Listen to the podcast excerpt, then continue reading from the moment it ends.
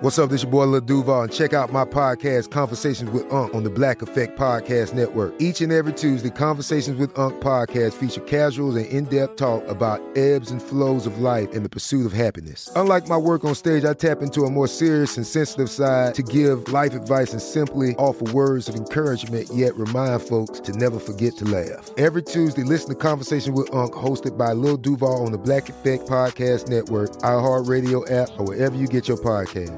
Presented by AT&T. Connecting changes everything.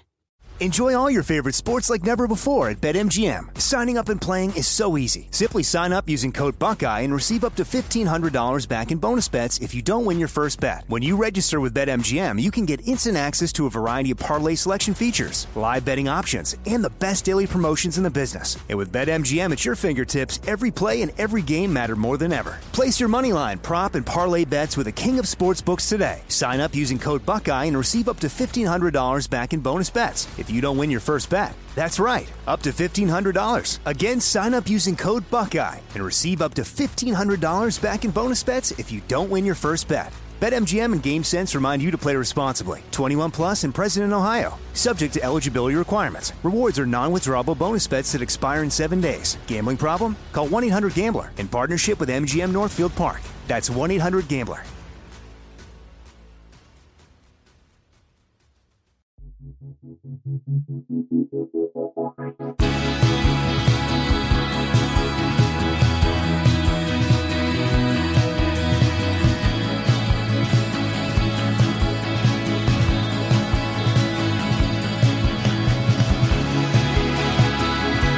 Listening to 100 Words or Less with Ray Harkins.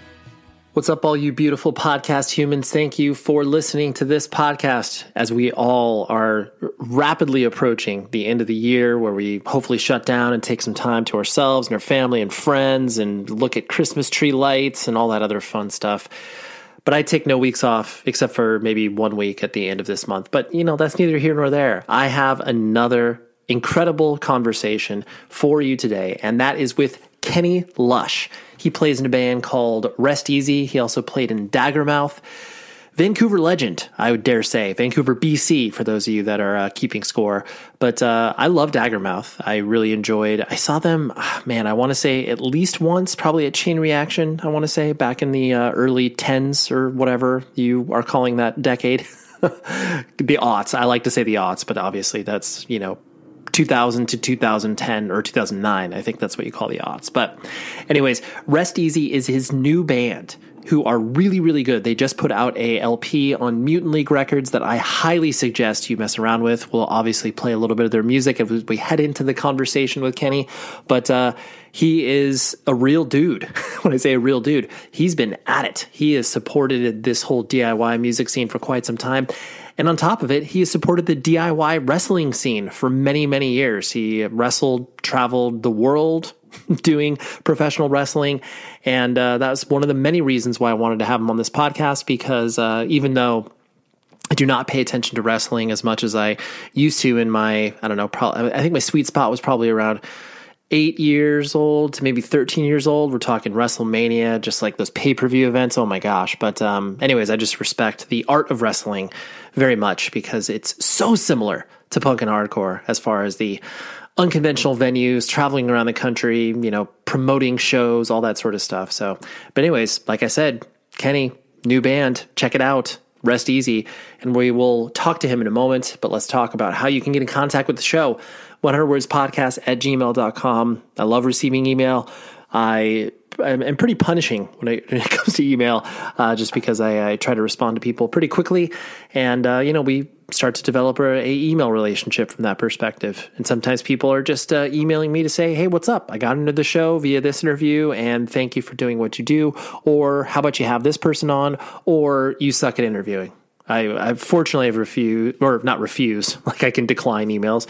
I have only received those occasionally, and I can tell those are people who are listening to these conversations and being like, I want it to be like a traditional interview where you ask a question and you, the interviewer, shut up. I'm like, okay, that's fine. If you want that, there's plenty of places doing that. But that's neither here nor there. But you can do, also do me a favor. Please leave a rating and review on Apple Podcasts or leave a rating on the Spotify platform. I know I say that week in and week out, but that is because you, a large majority of listeners of this podcast, do not do that. And I would very much appreciate if you just took 30 seconds out of your day and did that. Helps out the algorithm, helps out the legitimacy of the show.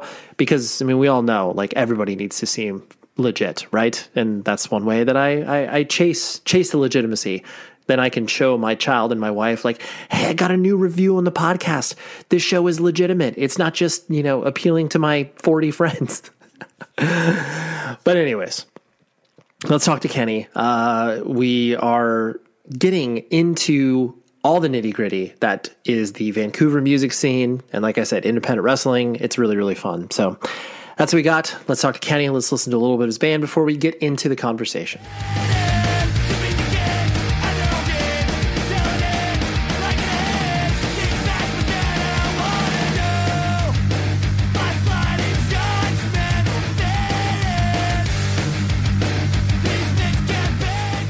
I mean I became aware of you via Daggermouth. Like I imagine most people have interacted with you outside of the Vancouver hardcore and punk scene. Yeah. And uh, I, it's like mid 2000s is when Daggermouth came, uh, you know, into my ecosystem. And uh, I think at one point too, I, I don't recall who in the band I was speaking to, but there I used to work for a label called uh, Century Media slash Abacus Recordings, and I know that I was like talking to you guys before you like signed a State of Mind, or uh, there was something that was connected to it. But the point being is that I, I felt like there was this really really interesting scene. I mean, a lot of people like to obviously call it the whole uh, easy core thing. I, I don't necessarily like that statement, but just that just that idea that it was like here are hardcore kids playing pop punk in like a very real way, but not pop punk in the, you know, sort of traditional sense of the term and leaning more into obviously, you know, your kid dynamites and lifetimes and stuff like that. Yeah. Uh, did you, uh, you know, as dagger Daggermouth started to kind of get out there and either play shows or just see the attention that was uh, paid towards you, did you feel and notice kind of the, for lack of a better term, movement that was kind of building around that particular scene? Man, not really. Not at first. Like, um, it it it was weird when when Daggermouth was started. It was kind of like in the peak of when every dude in Vancouver had like a white studded belt and swoop hair. And uh, Stu, the other guitar player, and me just kind of wanted to start like a fast punk band because that shit was like a thing of the 90s and no one was doing it at all. So, yeah, we we kind of just wanted to do something fast and anything I do ends up trying to like lean it always ends up leaning towards like Dan Yemeni type stuff because you know, I'm such a huge like lifetime like lifetime good riddance and like lagwagon, I guess, are my like three creative like I kind of meld those things together and hope that my music kind of sounds like that. And uh yeah, but we didn't notice no like easy core type resurgence really until the whole you know, I guess more towards like once Turf Wars came out and like Set Your Goals was like killing it. And then like there was a whole bunch of bands that were coming out that were by that point like even more crazy. Like it would be like like like chunk no captain chunk and stuff. It would be like more like down tuned guitars with like like weird metal breakdowns and stuff like that. That's kind of when I started noticing like, oh, this thing's we I've created a monster. Right. and it is true. Like, I, I, think a lot of it was so fun to watch how different bands experimented with the style, where it's like, how accelerated can we make our fast parts? And then how over the top can we make our breakdowns? And like, you saw so many bands, you know, to varying degrees of success or enjoyment for, you know, individuals, but just like collectively, it was interesting to watch that. And especially too, where it's like, I know, and I'm sure you have an opinion of the lifetime record that they put out, like their comeback record, the self titled one, where it would just, it, it kind of sparked a lot of people who hadn't even really engaged with Lifetime before to be like, oh, so this is kind of a different version of pop punk that we can do. Yeah, totally. And I, I really enjoy that Lifetime self titled album. It's, it's, you know, I don't think it's, up there. Like it's it's if I could only bring one to a to an island, it wouldn't be that one. But if I could bring ten records to an island, it would definitely make it. Right. Yeah. totally. Totally. And uh, yeah, no, I did. I, I and, and, I think too, in the same way that uh, you know, once the diversification of how people spread their music on the internet. I mean, uh, you know, clearly mid 2000s like the internet existed and people were able to access music much easier than they were in the mid 90s. Yeah. But there was this there, there was lack of regionality that started to happen where it was you know bands could influence each other from thousands of miles apart in ways that it didn't it wasn't really accessible previously to that yeah for sure like uh i think the yeah the you know shout out to myspace for uh you know helping all the bands get their word out and their styles out and everything i think it played uh, a big part in you know at least you know, I know with Daggermouth, like booking tours and stuff like that, we used a lot of MySpace and shit like that. And yeah, I think it, it was just good for, you know, like, yeah, Styles getting out. And I, I remember like, you know, bands writing the Daggermouth page, like, oh, you're our influ- you influenced us. Like, check this out. And yeah, it was, it was sweet, you know. Yeah, for sure. And kind of putting the focus on you as a person, you were you actually born and raised in Vancouver? Where'd you come up? I couldn't find the sort of simple biographical information on you as a person. Oh, I uh yeah, I was born in a town called New Westminster, which used to be the capital of uh BC a long, long, long time ago in the cowboy days. Um it's like a suburb of Vancouver and I kind of lived around the uh, Vancouver Island and stuff like that um, till I was six, and then just kind of suburbs of Vancouver until I was twelve. And then I remember when I was uh, in grade seven, right before the right before I started high school, my dad, my dad has a very short fuse. He's a great man, but patience is not his virtue. And uh, he got stuck in traffic one day, and I guess it happened a few times, and he just decided uh, he's moving the family up north to. So I spent my teenager years in a town called 100 Mile House, which is like hillbilly, middle of nowhere. I grew up on a lake. Like it's about a seven hour drive from Vancouver to get up there. Oh wow, that's that's pretty rural. Yeah. So, you know, and it was like a weird, you know, weird time like starting high school all of a sudden up in like this weird town where I had no friends and I was like super outsider and stuff like that. So, you know, I think that played a big part into me getting into punk rock too. Sure, absolutely. What was your uh, family structure like? Do you have any brothers and sisters? Yeah, I have a sister named Georgia, and uh, she's 18 months younger than me. And uh, yeah, she's all into like punk and hardcore and always supports all the stuff that I do. She's also one of them Turbojugend people. I call her a turbo juggalo because it annoys her. But uh, yeah, but uh, she yeah she's all into music stuff. My parents are they're still married and you know going to Vegas multiple times a year and everything. so yeah, I'm not I'm not from a broken home or anything. Can't complain about that. Yeah, no, that's great. Yeah, well, the, the honestly the the Turbonegro influence like I I do see the Juggalo connection as far as the devotion is concerned, eh, but it is. I mean, it, it is interesting. I mean, because clearly, just the uniform is much cooler than Juggalos, but uh, you know the the principles are still the same. Where it's like we just like to express ourselves and rock out. Yeah, and it's all about family. yeah, oh, absolutely, for sure. It's like if you have if you have a jean jacket with the Turbojugend patch on the back, you're golden. You're good. Yeah. Oh, for sure. You're welcome anywhere. totally. I I just I also think that that band bridges so many gaps in the way that uh, you know I mean Juggalos do as well of that idea that like I don't care if you're into punk, hardcore, glam rock, whatever. Like you are welcome under this big umbrella that uh, you know a lot of their bands can't create that big tent. Yeah, for sure. I actually played some gathering of the Turbojugend or whatever they call it. I played uh because I also play guitar and uh, on that Fat Records band, uh, the Real McKenzies, and we did a uh, August Europe tour, and I played some like Eugen festival and stuff like that. So it, it was a good time. They're all super nice people. Dude, that's amazing. I love that. Having an experience where you could play in a band that is, you know, not yours as far as like starting it from scratch and then having these wild experiences.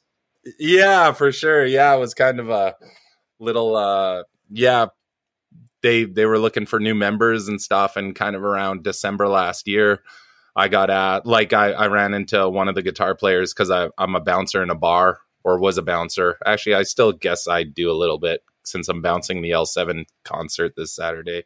But uh, he was coming in sure. and and uh, I was like, "Hey man, I heard you like need some members like or like, you know, there's kind of like you don't have a stable lineup and I volunteered to like you know, hey, if you need a guy for one show, let me know. And uh, one show turned into you know joining the band. So yeah i've done a couple tours this year with them. So it's been it's been nice uh, especially after the pandemic to be able to get back on the road. Right, right. And I, I do love how punk rock just hits so differently in Europe and the fact that people's memories are so much longer in the way that I mean, same thing can be said about hardcore over there, where bands like Sick of All, Agnostic Front can be, you know, playing in front of 100,000 people, but like in America, they can play in front of 200 if they're lucky. Yeah, like uh we did some festivals with Ignite and they fucking killed it and their new singer is amazing and you know they're all it was nice to meet them they're all great dudes but yeah they you know they kill it over there and then i, I remember a couple years ago they played vancouver and i i missed the show but i heard it wasn't like super well attended you know what i mean but uh yep. you know yeah it's just like europe just remembers those bands and you know they they you know they just love music a lot more. Not that like people in North America don't, but like uh, it's definitely less trendy, you know, over in Europe. It's more of a love, I guess. Yeah, it, it's it seems like you have to work harder to get known over there and go over so many times, but then once you kind of jump over that fence and make it, it's like you're welcome with open arms for the next 20 to 25 years. Yeah, well, like even that band, the McKenzies I'm playing with, like, you know, they're just one of those bands that have been going over, you know, two or three times a year, every year. And like, yeah, people, people just remember them. It's crazy. It's, you know, it, it's awesome. Yeah, absolutely. Yeah. And, and, and so as you started, you know, when you were like you mentioned, uh, living in a, a, rural area and having to start over and try to make friends and all that sort of stuff. Uh, how had you already kind of tripped across, you know, punk and hardcore prior to that, or was that all, you know, kind of new as you were uh, just trying to figure out your life up there? Oh, 12 year old me thought that, uh, like, during my grade seven year, I was like die hard Guns N' Roses because that's kind of right when like Use Your Illusions one and two came out. I even remember uh, wearing Doc Martens and and uh, spandex bicycle shorts to school because that's what Axl Rose would wear on stage. Beautiful. yeah. So yeah, I was uh I was like a diehard, you know, kind of just GNR kid. I I didn't even like Nirvana at the time. I thought they were kind of whack when they came out, and uh yeah, I I got into kind of once I moved up there. I, I got into in utero i really like that and that album kind of got me nirvana's in utero kind of got me like realizing that there's such thing as an underground and you know because kurt cobain was always pretty good with championing and like you know k records bands and kill your rock star bands and just coming from sub pop too you know like i i bought even before i got into punk music really i remember getting um Diary by Sunny Day Real Estate just because it was on Sub Pop and I thought it was a grunge album. And uh, listening to that, I was I was really stoked. And uh, I gotta say, the band that got me into punk and hardcore was a, a band, a BC band called Gob, and I'm sure you heard of them. Like, I oh yeah, yeah. And I'm not talking Gob, the the Reno Spaz noise metal band or whatever because I know Reno had a band called Gob, but uh, there's a pop punk band from Vancouver called Gob, and uh, they were played on the I was able to pick up out in the woods the Kamloops radio station and they had like a little indie hour once a week and i would pick that up on my staticky kind of radio in my bedroom and i remember they played gob.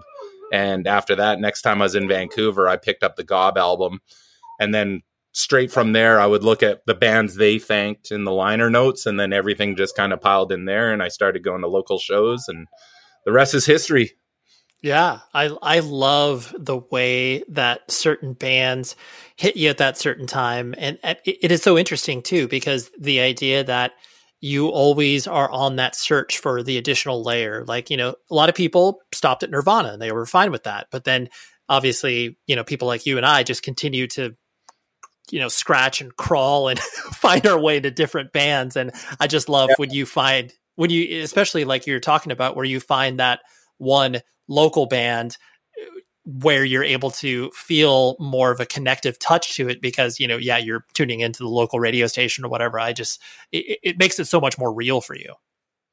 Yeah for sure. And then like you know you go to a show and you realize like these dudes are approachable. You could talk to them you could like email them and they would write back and everything. So yeah, from there, like I was just addicted to like going to every every summer would hit, and I would just tell my parents I'll come back in September, and you know they were nice enough to toss me like 250 bucks or something for the summer, and I would just literally couch surf on people's couches or wherever I could, and just like live off spaghetti noodles and and I would just spend all my money going to all ages shows because you know shows back then were you know, you go to a Friday and Saturday one and they were like five bucks each. Maybe there was like, you know, Lagwagon and No Use for a Name or Good Riddance and AFI were playing Seattle.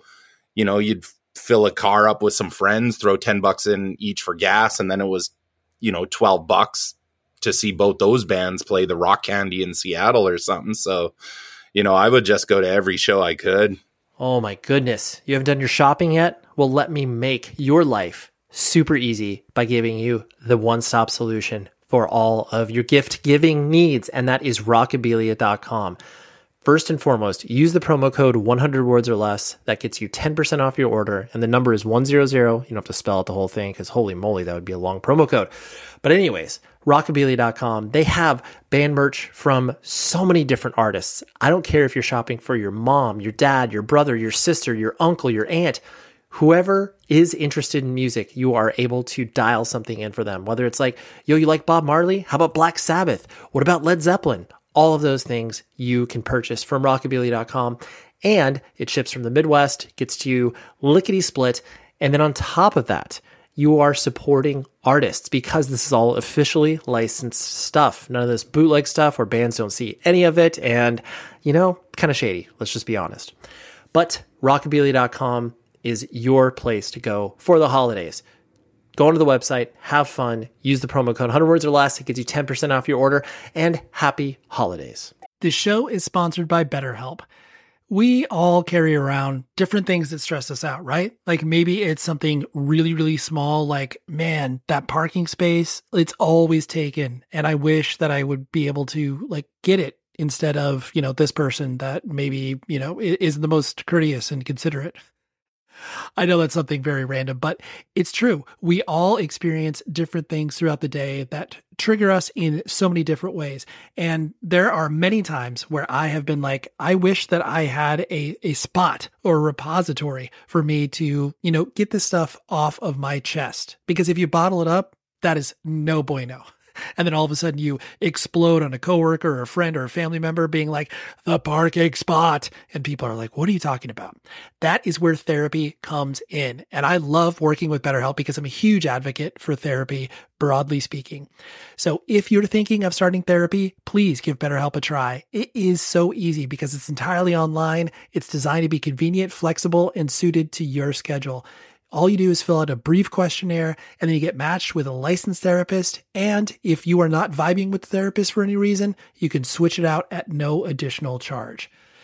Get things off of your chest with BetterHelp. So visit betterhelp.com slash Ray today to get 10% off of your first month. That's better, H-E-L-P dot com slash Ray how were your parents reacting to this stuff that they they most likely didn't have a context for? And um, you also and maybe this is just a sort of outsider personal judgment against you but just like you seem like an excitable person where it's like i imagine once you get into something you're kind of full throated about it. Uh, were your parents i guess concerned about you you know driving down to seattle and being like what is kenny getting into? This is strange uh no, I don't th- like they've always been pretty supportive and they knew like I wasn't really having a great time up in 100 Mile House, especially in like the school I went to like cuz up there you got to be a uh you know like the hockey jocks kind of ran that school and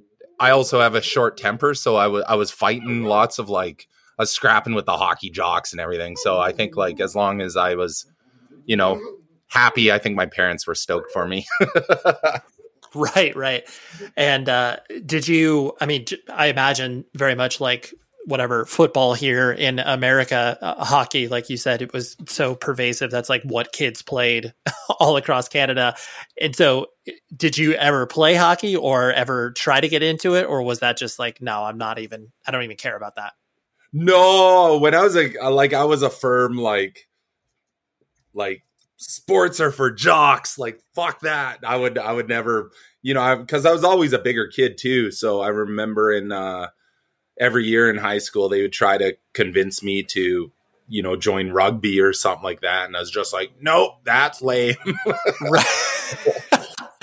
I i also love that thought process because it, it existed so firmly in the you know 90s that never the twain shall meet. Like, you know, if you're into subculture, you can't play sports and vice versa. And if you did, it was like this like secret identity where it's like, yeah, I play basketball and I also go to shows, but I'm not going to talk about it with anybody. yeah, no, totally. Like, uh, yeah, I remember even being like, you know, thinking like, oh, that guy has a gym membership. That's not punk. wow, dude, that's even more extreme. I like I like the I like the line of like, dude, if you work out, you're a total loser. yeah. but, uh, my my only my only cardio is going in a pit and circle pitting. Yeah, exactly. You know, stage diving should be your only form of fitness. I love that.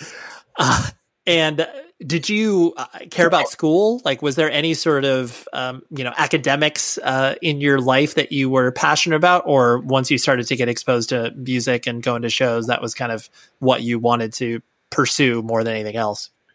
Yeah, I wasn't a uh, a great student by any means. At one point in uh, my school year, because me and my sister, like I said, we're only eighteen months apart.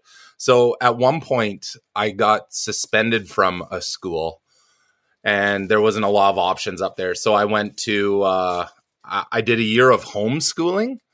My parents like my mom was like, ah, he can try that, and then this way I could like, you'll have more time to play guitar and stuff like that at home, and just you know whatever tries to make me happy at the time. And so needless to say, I didn't do my homework because I'm lazy and I fell a year behind.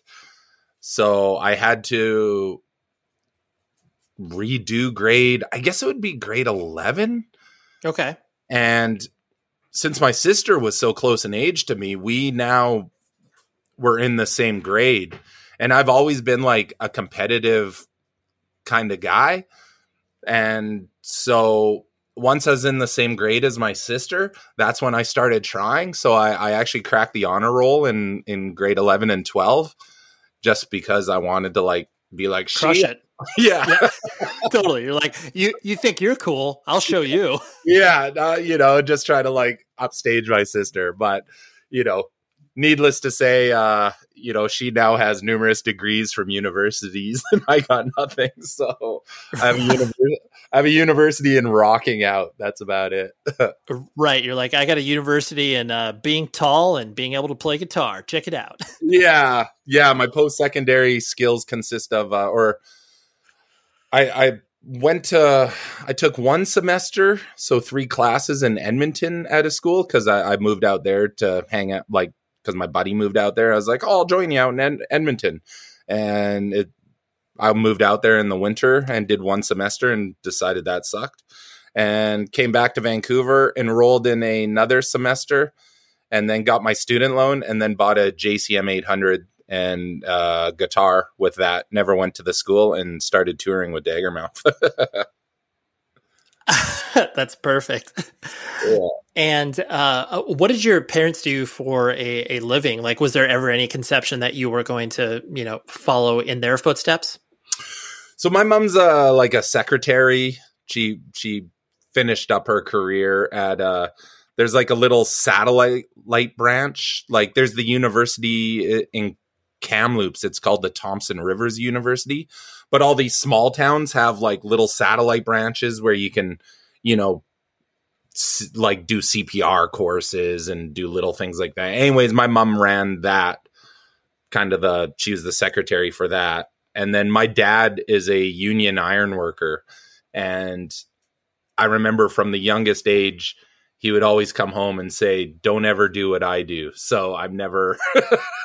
I think that's why they've always been so. like, yeah, he's he's always said like, whatever right. you do, don't don't become an iron worker. Like, you know, because he would have to leave for three months at a time working, and you know, just breathe. It sucks now because you could really see the toll it took on him. Like, because he was doing that shit in the 80s and stuff before they knew, you know had a lot of workers comp rules and stuff and now he has like uh you know he coughs all the time. I forget what that that that's called but he always has this cough and it's just from breathing in fumes and shit for years right?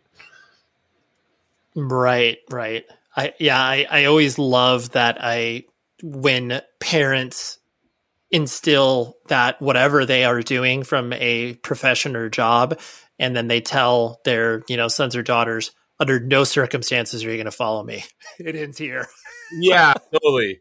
And you know like there's there's some points where you know i've i've thought ah you know because it'd be easy enough to just like toss my dad's name in at the union and get some schooling paid for and stuff but i don't know. Over the years like now that i'm like 42 years old and have done a ton of jobs in my life i could honestly say like that construction kind of lifestyle, it's not for me. I hate that line of work so much, whether it's like landscaping or, you know, welding or, you know, I've done, I've renovated bathrooms for a while and stuff like that. And yeah, like it's all good stuff. I'm glad I've learned what I've learned, but I definitely don't want to do that shit for the rest of my life. right. Yeah. You're like, these, these hands are meant for, uh, you know, finger picking. Okay. yeah, exactly. or punching someone in a pro wrestling ring, but that's about it. Yeah, that's my I don't know if you were aware. I'm also a pro wrestler. I yes, that we were we were definitely going to uh, dive into that as well. And uh, no, and honestly, I mean, I'll, I'll, bring it up now. Where the uh, the intersection, uh, and I'm sure you've been able to connect these dots between you know independent wrestling, punk, hardcore, DIY, and then also you know stand up comedy. Like all three of those have pretty much the same ingredients of you know touring, um, playing venues that are unconventional and then also just the mental and physical toll it can take on people yeah. um, did you did you like as you were starting to experience the you know independent uh, wrestling world were you able to connect the two of just like oh this is exactly the same thing as playing in a band i didn't figure it out like because i became a pro wrestler first like uh right. before before daggermouth started and then so I did that for a couple years, but just like locally and around Portland and Washington, and nothing too serious though. And at that time, the indies were like, at least out here, the indies were really, really carny and shitty run and all that stuff. So I didn't really put two and two together. And then um, it was definitely after, you know, once Daggermouth was going and I was doing all the bookings for that and when I saw kind of the writing on the wall that Daggermouth was kind of breaking up, I, I was like, man, I want to get back into wrestling. And you know, once you once you book numerous tours like DIY tours across North America, like nothing scares you anymore. It's like, oh yeah, I can go back into wrestling and I can, you know, send out emails and try to tour around, you know, same way as I do with the band and you know, so it definitely opened up a lot of eyes. Like, yeah, the the worlds are all the same when you look at it. You know what I mean? Like, you know, you show up to a, a, a gym to do a pro wrestling match and you know, you might only make 50 bucks or 100 bucks, but it's like, man, you got to man that merch table. Like, that's the one thing I always tell all the young kids getting into pro wrestling now is like, fuck figuring out your match. Like, go hang out at the merch table, sell some shit. That's where you're going to make all the money. Right. it's true. And I, I mean, I didn't make it. I liked wrestling. I'm the exact same age as you, so I personally followed wrestling in the heyday of the '80s, and you know, I definitely lost touch with it as I, I grew older. But once I started to see the independent, whether it's your you know Ring of Honor and then all the other independent wrestling circuits pop up, I was like, this is exactly the same thing. You're taking again, you know, like you said, a gym, renting it out, getting you know maybe 500 people to show up and then, you know, charge some money at the door. And then, like you said, slinging merch and shaking hands with people that, you know, may have seen you just, you know, got hit by a bat or whatever. Yeah. And the one thing, like, because I started running some shows a couple years ago back in, uh, I don't anymore, but back in Vancouver. And it was weird. Every promoter here was all about like, you'd have to find some community hall or some something like that. And I was like, I was the first guy to start like, why don't we talk to the music venues and the venues that hold concerts? Like, I mean, they have the PA, they have the lights, like start doing that. So I kind of started running shows out at out at like the Rickshaw Theater in Vancouver and the Wise Hall in Vancouver, like some music venues. And since then that seems to be like what every promoter does now. So yeah, it's it's you know, it's you know, the they're so interchangeable like the two scenes for sure. Yeah absolutely. And with that you know with you forging a path and and becoming a wrestler i i think that m- the conception of most people that experience wrestling is very much you know the huge stage large wwe events and stuff like that. Um and you know independent wrestling really was this you know seedy underbelly for so long. When did you I guess find an access point so you could become an independent, you know, wrestler? Like, how did that transpire? I presume you went to go train and everything like that, like uh, you know, people start to do as they're building up their chops. Yeah. So in uh, in my grade twelve year at school, they uh, they kind of asked. There's a class called career and personal planning, and they were like, you know, they assume every kid at 18 or 17 or 19 should pick a job the minute they're done high school that they should do the rest of their life, which is really stupid. And I had no idea what I wanted to do. So, and at the time, I was like really into like WWE Raw at the time, where it was Stone Cold Steve Austin, like the Attitude Era.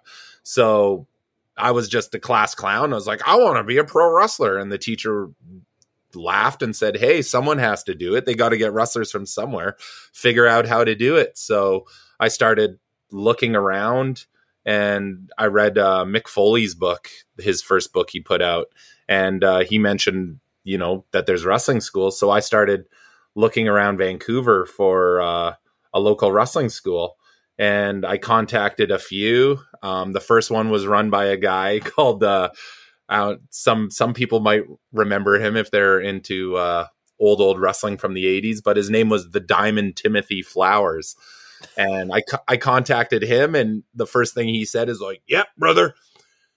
Send me twenty five hundred bucks, and I guarantee in three months you're working for WWF. And I was like, uh, I think even me can read through that. right. This sounds like a pay to play show, even though I don't know what that is yet. yeah, yeah. So you know, and then uh there's another guy down here called Michelle Starr who ran um, a wrestling school and so I I contacted him and we chatted and hit it off a bit. And I was going to uh, go to his school when once I graduated. And I even helped uh, the company do a few shows in Hundred Mile House. And um, so yeah I graduated. I moved to Vancouver. I did not go to Michelle Starr's school because it was all the way out in the suburbs. And uh, there was a guy named Rocket Randy Tyler who was opening a school in town with uh, one of the teachers was actually uh, Dr. Luther, who now wrestles for AEW. And so I was like, I really liked Randy Tyler and and I liked Dr. Luther because he was going to Japan and stuff at the time. And so I joined their school. It was called the Russellplex. It was only around for a little bit, but uh, yeah. So I joined joined up there and started learning how to wrestle and yeah, my first match was oh late '99 or early 2000 out in uh, it would have been early 2000 I think out in uh, Portland, Oregon, and uh, I was wrestling for uh, Roddy Piper was my boss at the time. He was the booker of the company.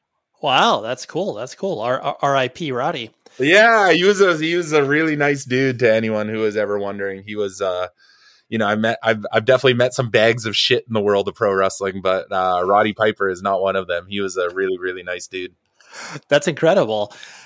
And uh with your uh, the the approach of you know becoming a uh, wrestler like you know that sounds very much like probably even farther of a stretch than a kid being like oh i would like to become a firefighter. And you know like yeah. you said like you said your parents were supportive of you. Um was was there ever a notion that just like well we know that kenny is not going to take the conventional road um but this is like you know this is even farther than we thought he was going to go yeah they never really I don't think they were really too stoked on it. I remember my dad came out to the first match I ever did where I bladed, which is uh you know, if no one knows listening to it, it's where you take a razor blade and cut your fucking forehead open. That's how you get blood in pro wrestling. yeah. Uh, yeah. Uh, you know, a lot of people still think it's like fake blood. It's like, nah, you take a razor blade, you slice your head open. Uh, you're just supposed to nick it a little bit, but I was like, you know, all gung ho and young. And so I, I still have this scar that goes right across my forehead. Like it looks like I was attacked by a machete. And um, I remember sitting in the shower, like waiting for all the blood to run out of my head. And my dad comes into the, he breaks into the dressing room and just says, "You better fucking get your life together." And so starts yelling at me in front of all the boys. So, you know, they they were ne- I don't think they were ever too supportive of the pro wrestling until I started going overseas with it and I remember once once you start going over to like Europe or I mean over to Asia with it, they that's when they they were really proud of me over it. Right. It, it's true when you make something that is seems so far fetched or that they haven't experienced or you're featured in the local papers. It's like these small moments where all of a sudden it feels real to them. So they're like, "Oh, hey, good job, Kenny." Yeah, for sure. Like even even throughout all the I don't I don't even know if my parents have come seen any of my bands play and uh you know like even throughout the daggermouth stuff like they're like oh that's cool but you know me playing in the McKenzies they're like because because they love vegas so much my parents like w- always go to vegas and you know they know that punk rock bowling festival happens sure. there. so they're like oh, is there a chance you could play punk rock bowling? That'd be the greatest. We'd come down for that. So like that's the one thing they're waiting for to come see me play, I guess. But yeah. totally, that's incredible. That's incredible. Yeah. It's it's the little things, you know. yeah, I, I, you know I try to tell my parents that I you know helped create a, a musical genre called easycore, but you know they don't care about that. no, that's yeah, yeah, that that doesn't uh, cash the checks, so, so to speak, for them yeah, like mom, I'm the John Lennon of Easycore. Like, think about it. But yeah, have you ever heard of pop punk and hardcore combining? Well, that's that we got going on here. yeah, mom, yeah. Let me show you this Finn McKenty video. That you know. Totally, I'll show you the origins of it. Yeah. Um, the uh, so as you started to you know have that first band experience like was daggermouth essentially like your first band or had you played stuff prior to that that you know never really like recorded or anything uh they were basically my first band i was i was in a band called the retreads for like two or three shows and they were a band i would see in the 90s at like uh the community center shows and stuff and they got back together they and played some shows so i joined that lineup and uh, the reason I joined that is because it had the bass player and the drummer from the McRackins. I don't know if you've ever remember. No, I'm not familiar with them. Yeah, so they they had a split out with MXPX on a seven inch, and uh, they they they toured Europe a little bit and stuff like that, and uh, they were on Shredder Records. I don't know if you're like the same label that put out the first Jawbreaker album and stuff. So yeah, I've heard of that label. Yeah, yeah. So it was kind of cool to like join up with these like older dudes who who were you know have been around the block and everything and rob and sandy are such good good people. I still talk to them all the time. So yeah, so I did that, but then um you know, I kind of sl- like I wanted to tour and they've already done all the touring and they're a little bit older and like you know what I mean? They weren't going to drop their life to, you know, they had mortgages and stuff and they weren't really interested in going down the west coast and playing all these like DIY shows. So, you know, when the chance for Daggermouth came around and I started that, I kind of dumped on them. So, yeah. Right. Yeah. So they were my first kind of band. Right. The first band that you got out there and, you know, toured and obviously put put music out there.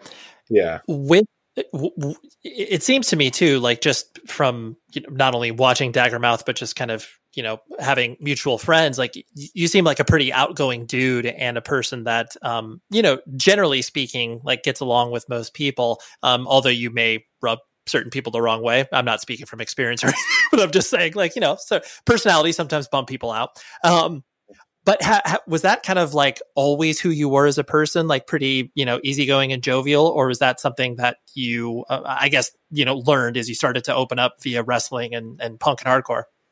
No, I've always been like kind of the loudmouth and the, you know, class clown. And, you know, all through high school, I would always be in the drama program and, you know, doing some school plays and stuff like that. I've always been, you know, I've never been a shy guy or anything. I'm always, you know, pretty, pretty outgoing.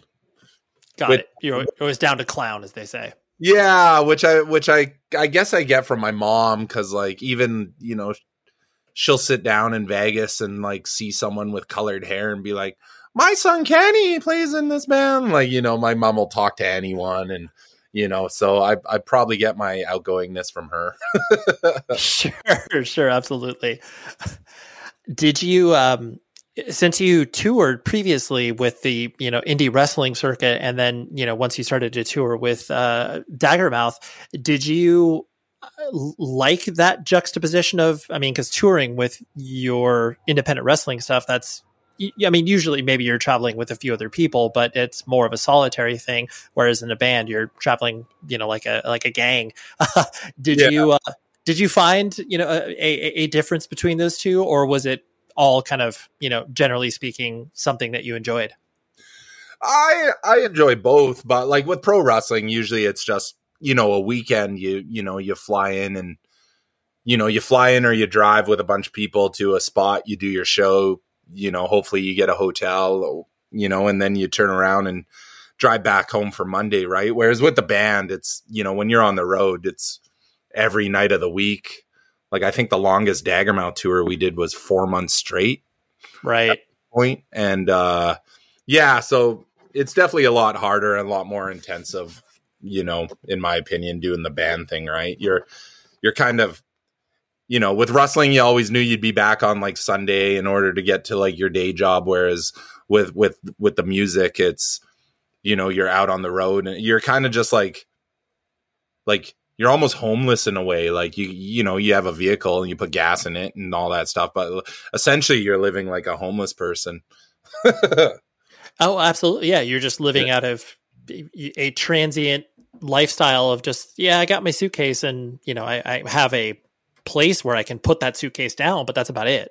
Yeah, yeah, exactly. Yeah. So I'd say like the music life is definitely a lot a lot harder for sure. evilgreed.net is the place where you can go to visit bands web stores. They are a solution for so many of your favorite bands and record labels. They're based in Berlin, Germany, but they ship stuff to the United States so fast it actually makes my head spin. I ordered a product from them and in about 7 days it landed on my doorstep. I love it. And let me name some of the bands and record labels that they work with because it is a highly curated list. Like honestly, they act like a record label and that is what makes me enjoy what they do so much. Like they work with bands like One Step Closer, Lingua Ignota, they work with Sunn, Blood Incantation, Nails, and they come out with new cool merch from them all the time. And then on top of it, they also work with really, really cool record labels like Triple B and Sargent House. Trust me, go to evilgreed.net and use this promo code 100 words that gets you 10% off your entire order. You will thank me because you will buy some shirts, buy some hoodies, buy some vinyl, and it will be shipped to you safe and sound. And maybe you can throw in some gifts there for your family and friends if they're into cool stuff, because, you know, not everybody is going to enjoy a Sunn custom embroidered bomber jacket. And no joke, that's what they have at evilgreed.net. Buy some stuff for you, buy some stuff for your cool friends, and use the promo code 100 words. Thank you very much, Evil Greed.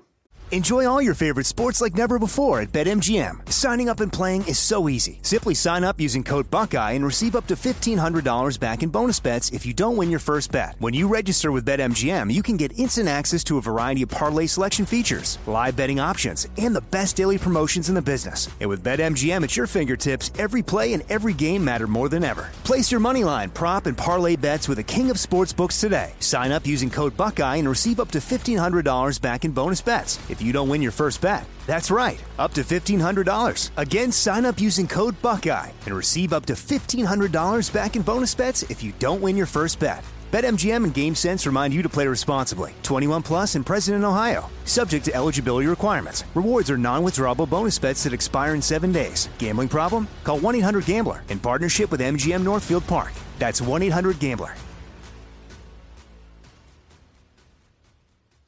Once you started to get out there with Daggermouth and you know put out a demo and play some local shows and you know start to record records and everything like that did uh h- how was the business aspect of it? Like you know working with labels and trying to figure out you know what to do how much we should charge for our shirts and that sort of stuff. Did you like the business aspects of it or was that something that you tried to kind of stay away from? No, I I like the business end of it. It's always like uh, I don't know. I guess I like kind of being in control and knowing where things are going and whatnot. And it always just falls on my on my lap. Like you know, if I do something, I want it to be as big as I can, and it always just seems like I'm kind of the guy that is organized enough to, you know, like uh, you know, not every member of the band wants to stay up late sending out emails. And I was the same way with pro wrestling, right? I would, you know, I'd scour message boards trying to find the emails. I remember finding like Taka Michinoku's email in a message board and starting to write him to try to get brought over to Russell in Japan for his company and stuff like that. And, you know, so I'm always the guy that kind of, I, I actually enjoy that kind of organization and tour managing and stuff like that. Like even this little run, Rest Easy, just got off of. You know, I was the guy that like booked all the hotel rooms and planned out which time we're leaving and this and that. So, yeah, I don't I don't mind the you know the business end of it. Like dealing with labels is a bit of a hassle just because you know. Mo, mo, I don't know, and I don't know about your experience, but most of my experiences is uh, most people that run a label should be dragged into an alley and beat with a bat. But you know, it, I mean, there are people. I think to to be fair, I mean, only because like I work, I worked at labels, but at the same time, I did not start any of them. I do think that most people, especially that come from the punk and hardcore world, and you know, are are very like they're just enamored with the idea of like I want to support bands, I want to put out records and stuff. Their their vision isn't to be like, oh man, I can't wait to be a boss and hire a staff. Like, and then all of a sudden, once that comes into play, it's like, what the hell is like? What do you mean I got to send out mail order on time? I'm just going to put out this record. It's like that. That's where it starts. To your point of where people, you know, maybe not the bat in the alleyway, but you know, need a, a, a stiff slap to the face. Yeah, for sure. Like, you know, I I haven't dealt with a ton of labels like uh, you know, like mostly when when I speak of my anger, it's mostly directed towards State of Mind Records and Dagger. Sure, fair, fair, fair. and, and, and, that's, I mean, that was definitely of an era where it, the intentions may have been right and pure for so many people, but I, I, I do think that they're, you know, especially once it, there is a, it feels like an insurmountable task. That's when you know things really fall apart and it doesn't add up. Yeah, and I think like not to say we got too big for them right off the bat or anything, but like maybe that's stupid of me to say, but uh I I definitely think they weren't organized enough and all that because I think I you know Turf Wars I think did pretty good and you Right. know I just wish uh you know I really wish Daggermouth got to put a third album out on on a different label. I think it would have been a big big difference.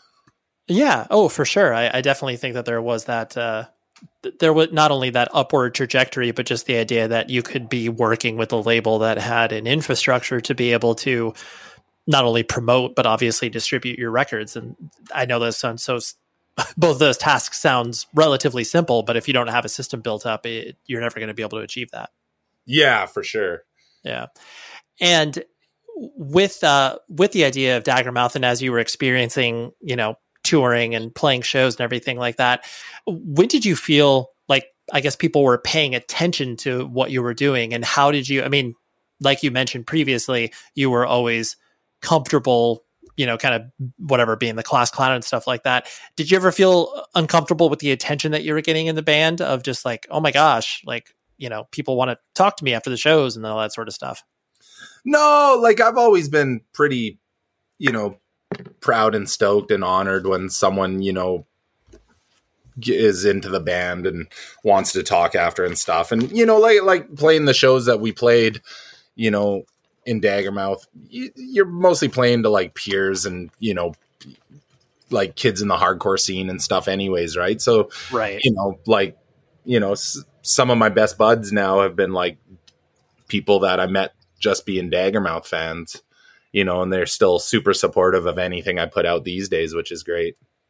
Yeah, right. Like, that's kind of how like Rest Easy got on uh, Mutant League Records. The guy was just a Daggermouth fan, and he ended up writing, being like, "Oh, I heard you were in Daggermouth, got a new band. Can you send me something?" And that's how that all went down. So, yeah, yeah. I, I can't really like hate on anyone for wanting to talk or you know liking my band. It stokes me out.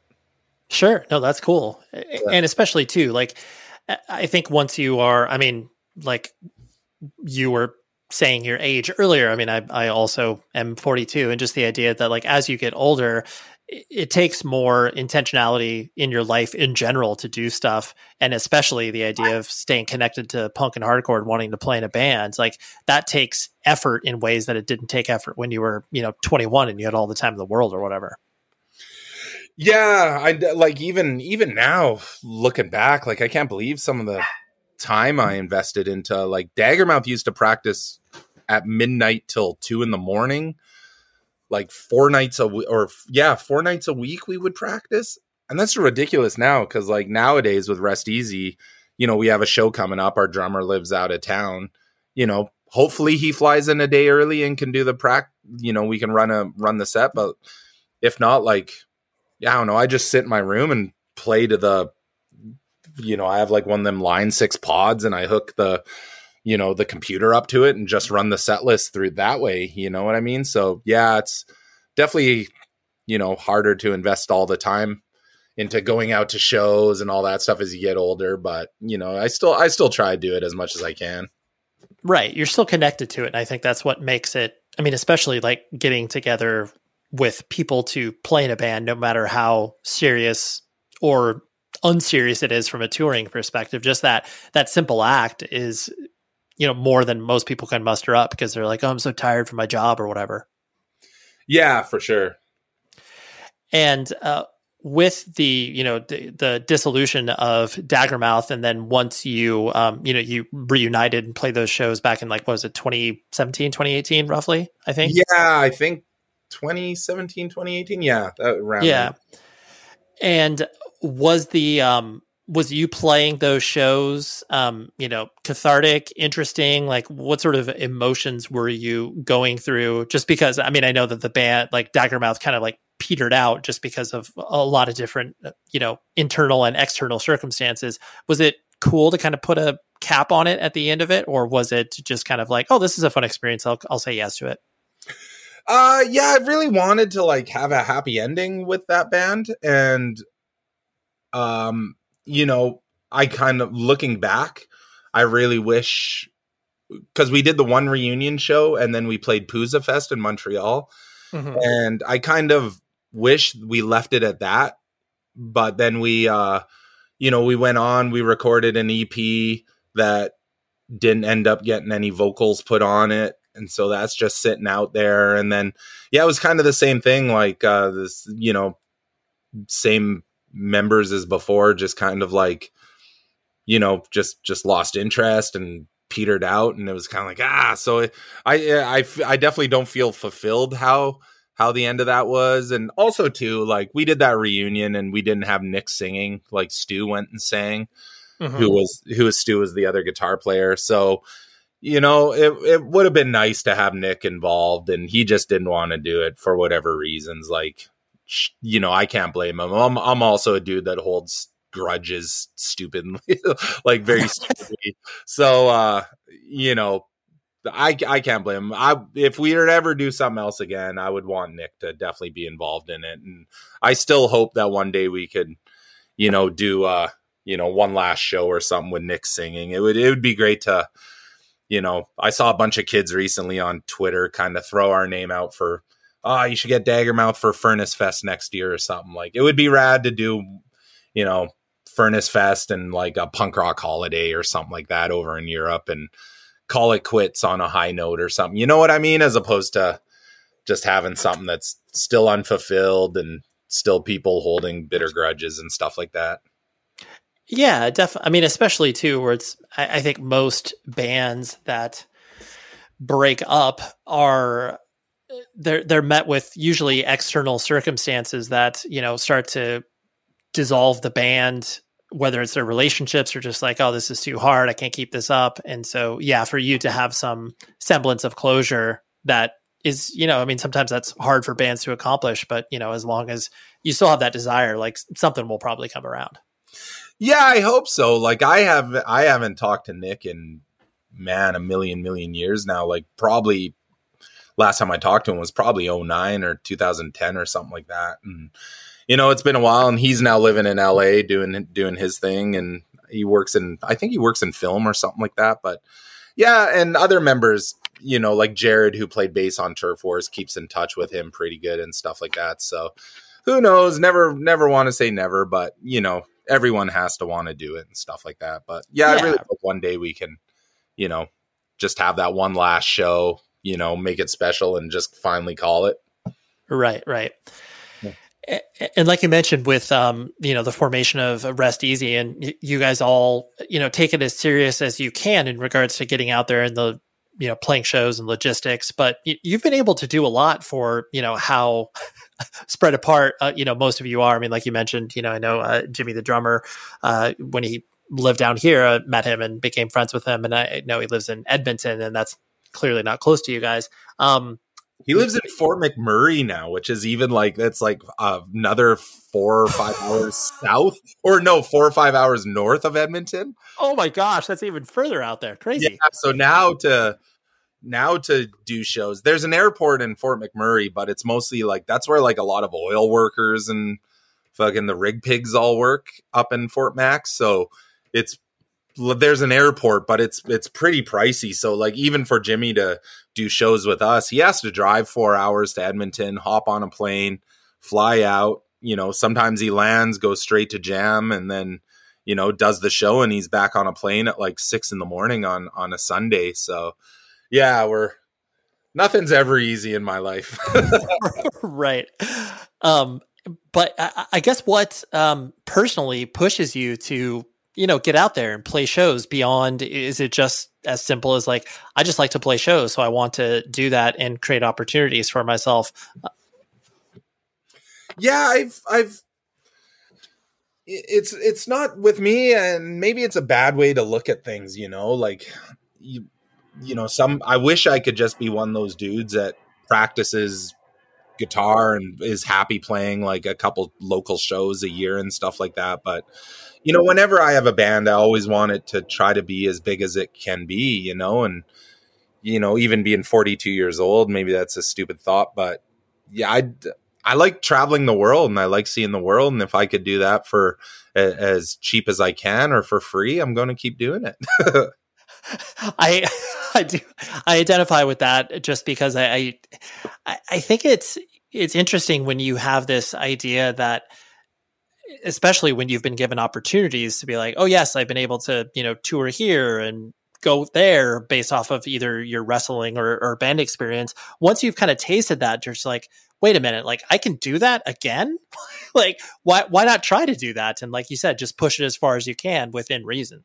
Yeah, totally. And you know, we got a good, you know, Nate from the labels really behind us and everything and stuff. And you know the new album's coming out, and I think it, I I think people really like it, and yeah, like uh, you know, I'd I'd love to.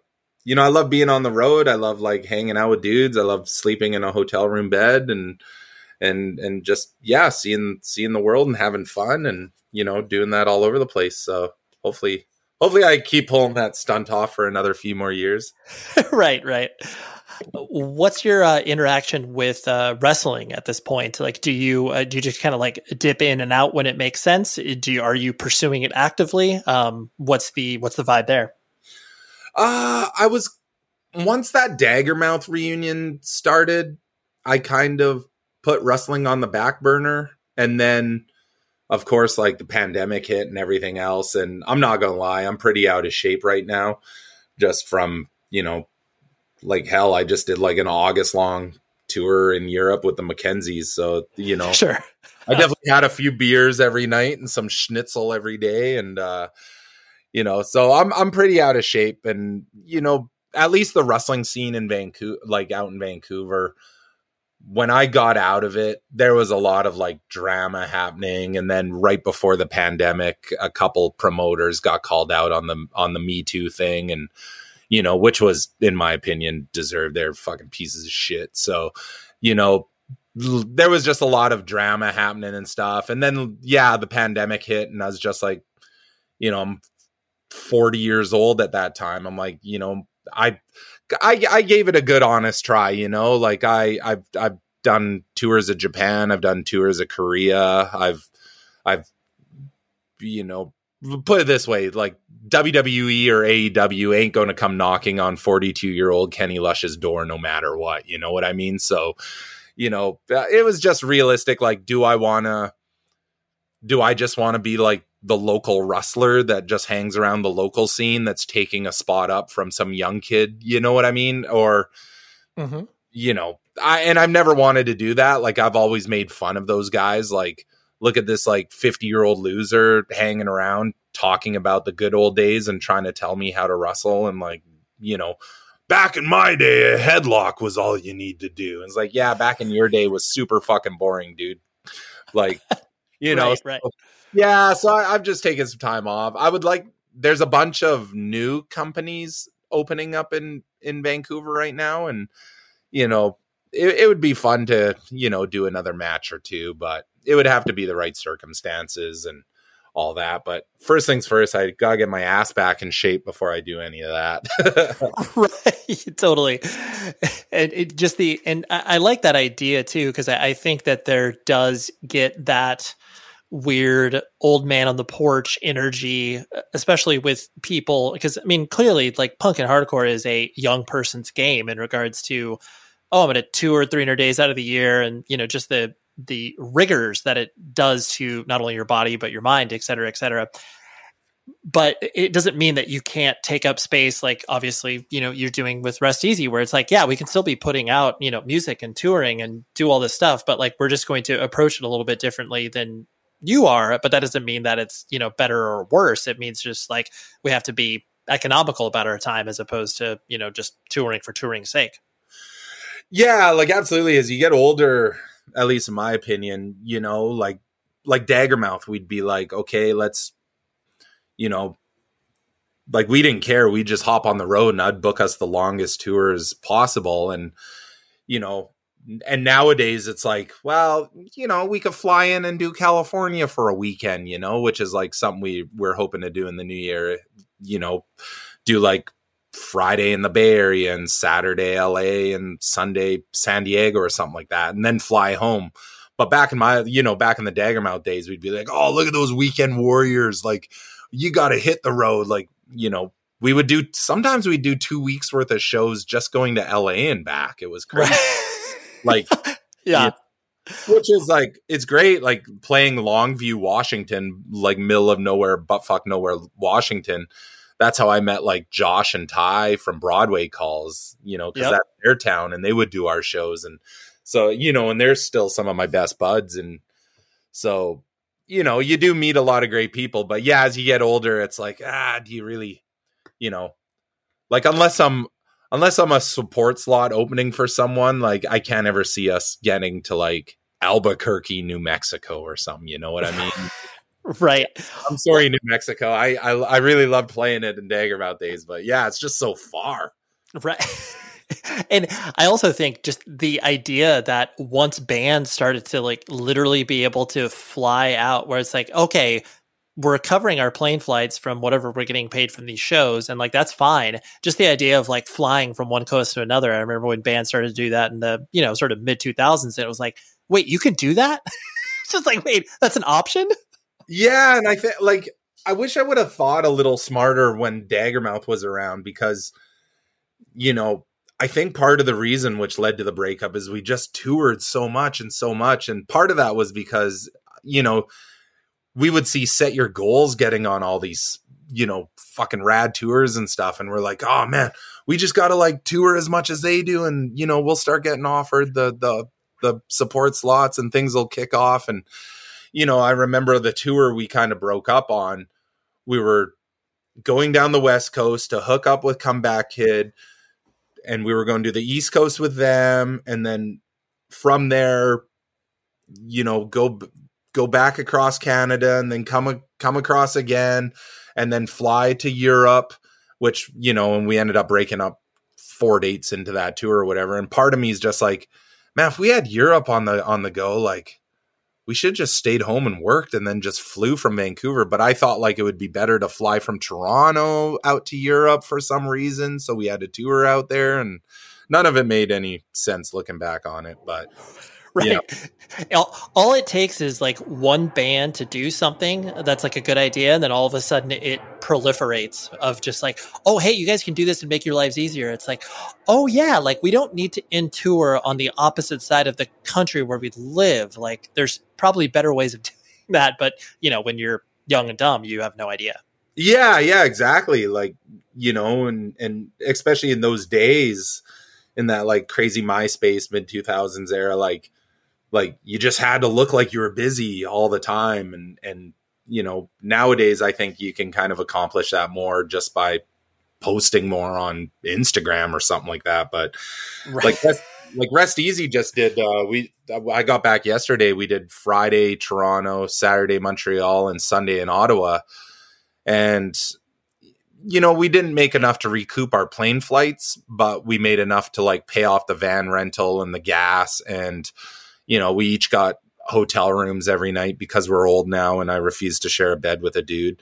And uh not that there's anything wrong with that, but you know, just in my Yeah, you would you need your own space. I get it. Yeah, yeah. Like, you know, I don't want to be sitting beside Dana, you know, 42 years old and him farting in his sleep and shit like that. So, you know, it's it's you know, we each got two hotel rooms. So we were able to recoup all that minus the flights and my flight out to Toronto was like 160 bucks, you know? So you know, whereas it would have taken two weeks or a week and a half to tour to I would have missed a two weeks worth of work to make it out to Toronto touring, whereas like, you know, like half a day's pay paid for a flight for me. So, you know, yeah, I think like the yeah, things have just kind of changed and you can be smarter now with where you pick your pick your slots now. Yeah, absolutely. What's the saying of, you know, work uh, smarter, not harder? It's definitely yeah. pays itself. And especially too with your approach of I just want to do this to collect experiences and that's what I think is important about where what you want to do with, you know, your music and the band that you play in currently. Yeah, for sure. Yeah, they call it uh uh you say pick your experiences. They they say uh in the pro wrestling world you say less is more. Right, right. Yeah, yeah that that makes sense. That makes sense. Yeah. Um the last thing I want to hit on was um, the the idea of you know devoting yourself as you have to you know just the the the unconventional path in life where it's like i'm going to you know wrestle for a while i'm going to play in bands and like you know hold jobs that will sustain me from a living perspective but i'm not going to you know really pursue the career and you know do the things that uh, people are supposed to do. Um, ha- has it been your experience where it's just been like there was no other I guess plan B, like where it's like I, I'm to do this regardless, and I'll figure out whatever I need to do to you know make a living. Yeah, like I've been pretty lucky. Things just kind of fall in my lap, and uh, you know things like even even um before right before the pandemic hit my experiences in pro wrestling led me to doing some stunt work for tv and movies i'm on uh if you want to see me in a little bit part there's a movie it's a wwe movie and it's on netflix. It's called the main event and it's a kid it's a kids movie. So if you have kids put it on. It's it's pretty sweet. So i'm in that movie. And yeah things I've always just kind of you know i don't really have a plan as far as like life and stuff and a lot of my goals are pretty silly but yeah everything kind of falls together. Like last year i was working a construction job and quit slash got fired off that and turned around and applied. My buddy said oh you should apply you know where i work. And it's uh so i applied there and got this job and i really like it. And i'm working now in uh, the downtown east side. I'm a mental well uh, mental health worker. So you know, I work at like injection sites and it's pretty crazy work and not everyone I understand can tolerate it, but I really enjoy it like being right down there in the craziness of it all and you know, meeting people from all sorts of walks of life and just trying to help them out and stuff like that. So, you know, I've, I've been doing that for almost a year now and then yeah, I don't, you know, my goals change throughout life, but they're always something crazy. Like my uh during the during the pandemic, my wife, her mom was born in Portugal, so she went through all the hoops and got her Portuguese citizenship. And we were we were actually in Portugal in September and opened up a bank account, and because Vancouver's way too expensive to live, and you know, eventually I want to buy a place. So now my new weird goal is to buy an apartment in Portugal. But everyone thinks it's weird, but you know, I'll always keep doing weird shit. well, yeah. Plus, and plus, that's that's your life. That's what you want to do. It's like, Yeah. it- yeah, it's it's weird, but it's also like there's a reason for it. It's not like I just threw a dart on the map and was like, I'm going to buy a thing in Portugal. It's like, no, there's a reason. Like, follow along. yeah yeah there's you know like it's still super affordable over there and everything and yeah Right. vancouver's just getting so crazy with rent and you know all that Yeah. yeah, Yeah. I'm, I'm sure it's the same where you live like orange county or la or Yep, yep. Orange County. Yeah, I know. I mean, it's it's it's been like that for quite some time in Orange County, but just other, you know, there's so many places, obviously, across the United States are just you know unattainable for people to be able to live, and it's like you just have to move out even further into either the suburbs or just like more remote areas, and be like, well, you know, I'm fine driving four hours to go to a show or whatever. This is okay. yeah so you know Yeah. The str- the, the struggle is real. yeah sweet, sweet conversation with a sweet, sweet man. He's very tall as well, from what I uh, my internet sleuthing and what I remember about seeing Daggermouth play way back in the day. But uh, thank you very much to Kenny for hanging out with me and letting me uh, just you know comb his brain for all of his information. And also, thank you to Nate at Mutant League Records because I enjoy his record label and I really enjoy, um, yeah, just what he does. And he supports the show, and I very much appreciate that. So, next week, I, of course, have another awesome conversation to bring to you and talk about diversity. You know, we got a pop punk slash hardcore band one week, and then the next week, we got a doom metal sludge band, and that is Bobby Ferry from the band 16. If you've not messed around with 16, I highly encourage you to do that. If you like all things heavy and stoner rock, you have to check out 16, who just released a new record on Relapse. And uh, yeah, I, I I love the band. I've enjoyed the band for quite some time.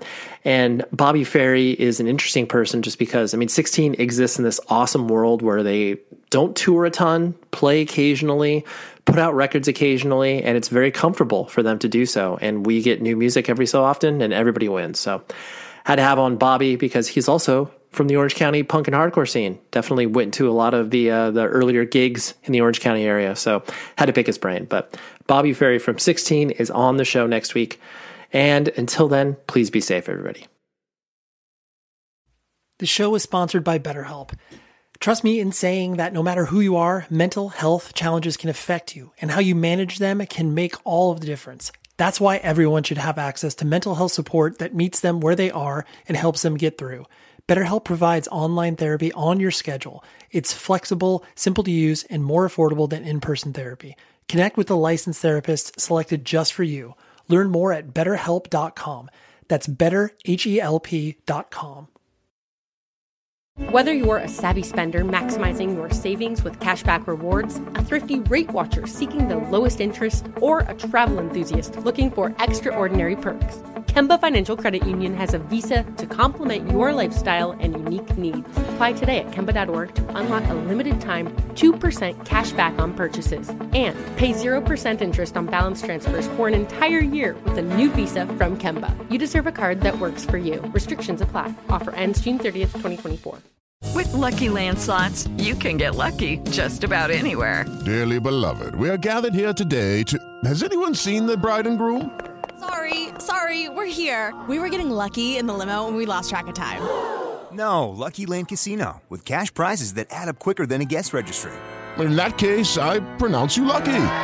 Play for free at LuckyLandSlots.com. Daily bonuses are waiting. No purchase necessary. Void where prohibited by law. 18 plus. Terms and conditions apply. See website for details.